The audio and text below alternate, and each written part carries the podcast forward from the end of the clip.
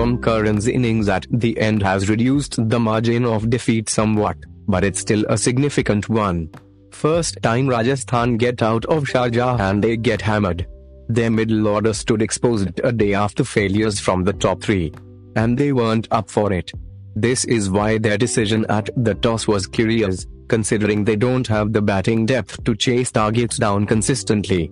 That's not to take anything away from KKR, especially their seamers up front. Cummins and Mavi very good again. Ripped out the top of Rajasthan, after which Varun Chakravarthy's variations put a stop on proceedings. Not even Rahul Tewatia could have turned this around. Steve Smith losing captaincies didn't quite go to plan. That happens in T20 cricket sometimes. We have a few areas to improve on and keep moving forward. You could go one way or another with the toss.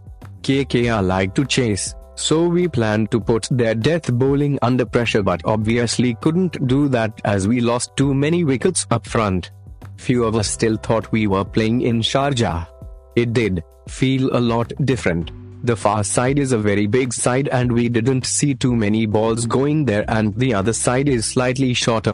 We probably didn't adapt to the dimensions and the wicket also dropped a few catches which cost us. It is about forming whatever exercise best for the conditions we are facing. We will wait and see.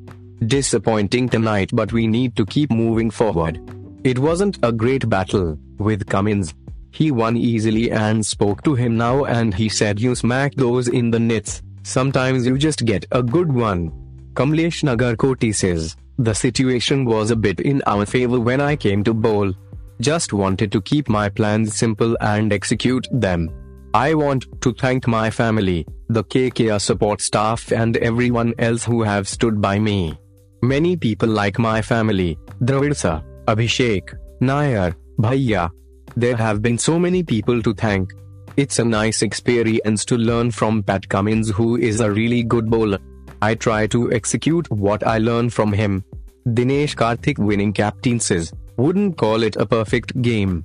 Lot of areas we need to improve. The way Gill batted, Mavi bowled, Russell batted. Also the youngsters going after the high catches. Archer bowled really well, wasn't that easy a wicket to bat on. Couple of guys made it look better than it was. These boys, the journey they've been through when they are not playing, is a hard one. Putting runs on the board is what we thought was the best way to go forward on this ground. Shivam Mavi player of the match says, when I started bowling, it was seaming. So I thought I'll stick to normal lines and lengths. Before the game we thought it would be flatter. So I just stuck to a length have played against these big stars before, but I knew it wasn't coming onto the bat. Post match presentation is over. The Sunrisers often stick by their backed first model, considering the middle order they've got. Just suits their game better. Wonder if Rajasthan are better suited that way as well.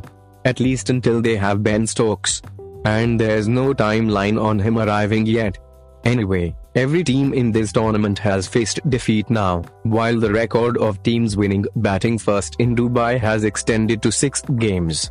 That's all from us. Okay. Guys, that's it. If you like this podcast, so please share and follow. I come tomorrow with new podcast. Stay soon. Bye.